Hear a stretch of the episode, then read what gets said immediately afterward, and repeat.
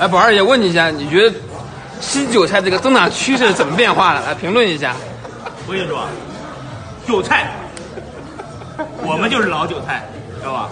我们不是镰刀吗？不是，我们老韭菜都是被套了很长时间的。为什么跟比特币有感情？套的时间太长了。我是他妈的一三年、一四年、一四年六千块钱买的比特币，结果跌跌跌跌到一五年、一六年才涨起来，一七年才起来。为什么有感情啊？套的时间太深了。啊，就跟结婚差不多。日久生情了。就跟结婚差不多。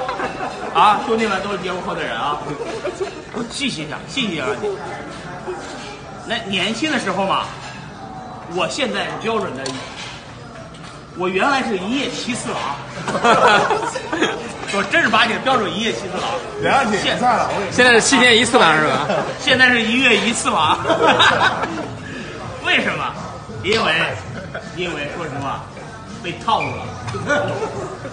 套路以后有感情了。比特币，我为什么天天讲比特币？比特币都这么好，这么好，所有的人都应该买比特币。